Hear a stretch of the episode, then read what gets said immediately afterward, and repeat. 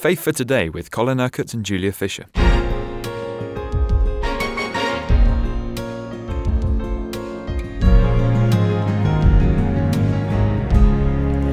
Well, you said on yesterday's programme that uh, the gospel is a package life, love, power, and miracles. And that's what we were reading about in Acts chapter 5. Uh, we saw how, after the death of Ananias and Sapphira, that uh, many were afraid to join the church, but yet the church grew and grew. But we're about to hear that uh, there was there was persecution ahead. Yeah, well, you see, that goes with the territory, because the more life, the more opposition. The more life, the greater the persecution. And of course, one of the reasons why people, therefore, perhaps don't want more life is because they don't want the persecution. But Jesus was persecuted constantly throughout his ministry. So were the apostles. So was the New Testament church. So is the church in China. And where is the church growing fastest? Where is the greatest field of evangelism in the world today? China. Where are more people being saved every day than any other part of the world? China. Why? Because there's more life and vibrancy in the underground churches there. Greater opposition, but the opposition cannot prevent the kingdom from extend, being extended. So, uh, you know, there really there ought to be more persecution of the church in the West. But at present, what is there to persecute? I mean, if, if the church is not confronting the world with the claims of God upon their lives, why should the world take any notice? See, the church has become um, a symbol of ridicule. And you get all these kind of television programs and soaps and so on where, where the clergy are figures of fun, where the, where the church is a figure of fun. I think that's highly offensive. You know, some people say, oh, well, we should be able to laugh at ourselves. No, no, no, come on. Jesus Christ loves his church because it's his body. Are you telling me that should be a figure of fun? I mean, something so terrible has happened, really, that we as the church of Jesus Christ even tolerate that. Colin, just explain why is Satan so determined to persecute and destroy the church? Well, where there is the life of which we've been speaking, Satan is losing people by the bucket load. I mean, so many people are coming out of the dominion of darkness into the kingdom of the Son he loves. But of course, if that isn't happening, then he doesn't need to stir up persecution and opposition. But where? I mean, I've, I've experienced persecution all the way through my ministry. And unfortunately, a lot of the opposition has come from Christians, not from the world.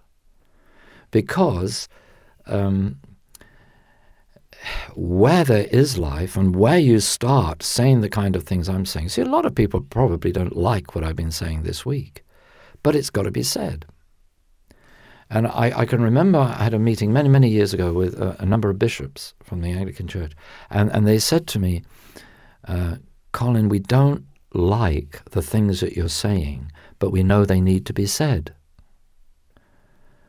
And and you see that's the thing. Somebody needs to say these things because actually this is the word of the Lord. This is what the scriptures teach us. So while we try to um, cosset ourselves from the truth, from the reality of what we're supposed to be as born again believers and as the Church of Jesus Christ, then the more we cosset ourselves, the more we're actually cosseting ourselves from the truth and the less life that we will radiate. So there isn't much for the enemy to persecute. You see, I, I was saying to a group of people uh, just a couple of days ago that the body of Christ is not a title for the church in Scripture, it's a description of the church. It's the body of people that are living the Christ life together because nobody can live fully and, and, and manifest all the ministry of Jesus in himself. But together, that's what we're to be doing as the church.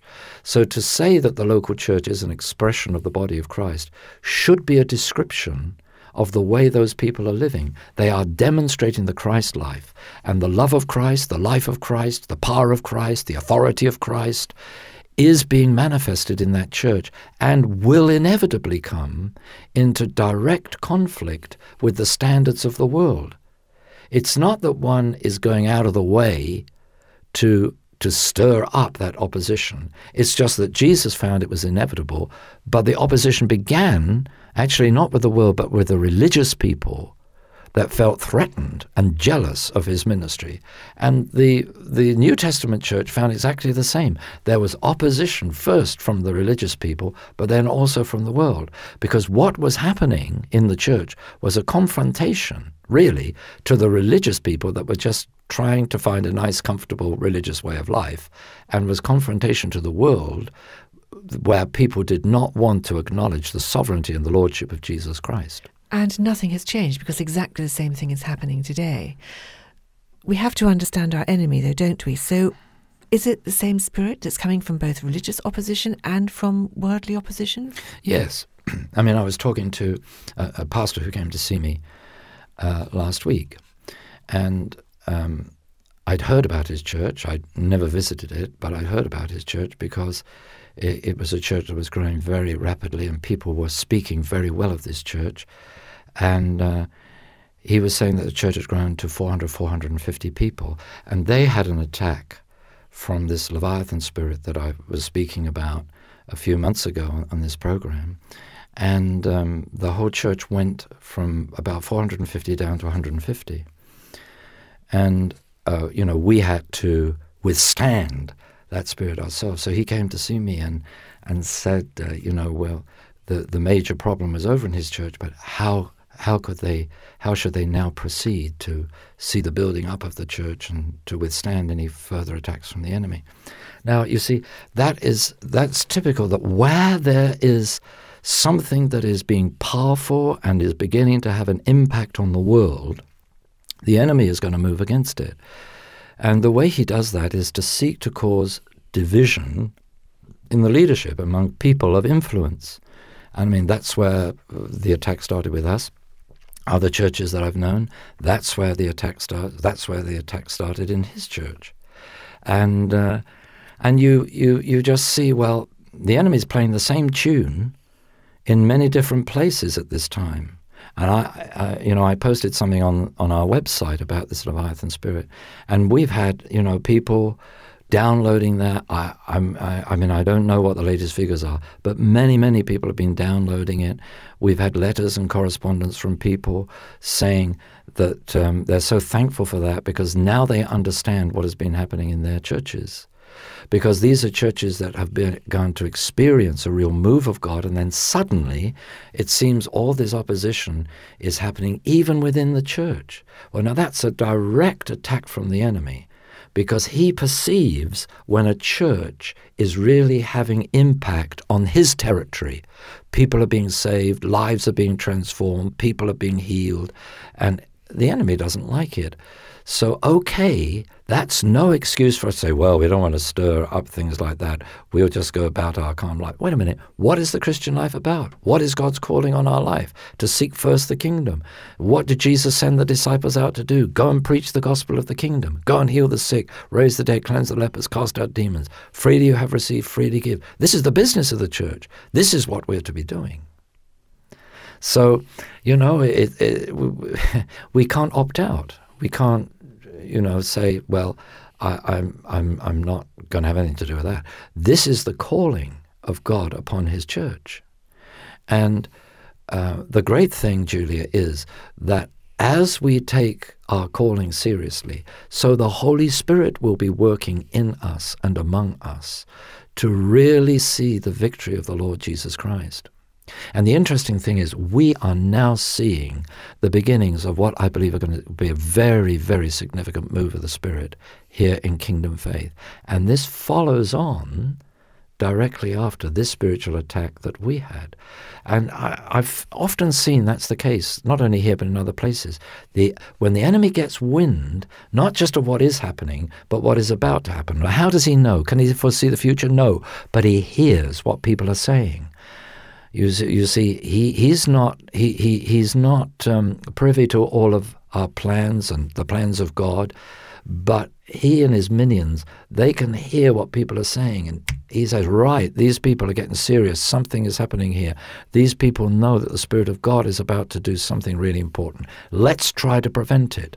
But in the name of Jesus, he will not be allowed to prevent it. And we take authority over him and his work and say, no way, Jose, you are not going to prevent the Spirit of God doing what he has planned and purposed amongst us. And is that how a church protects itself from uh, from religious Yes, because we have got we have got the, the spirit of joy. You you can't stop the persecution, but you've we've got the shield of faith with which we can quench all the fiery darts of the enemy.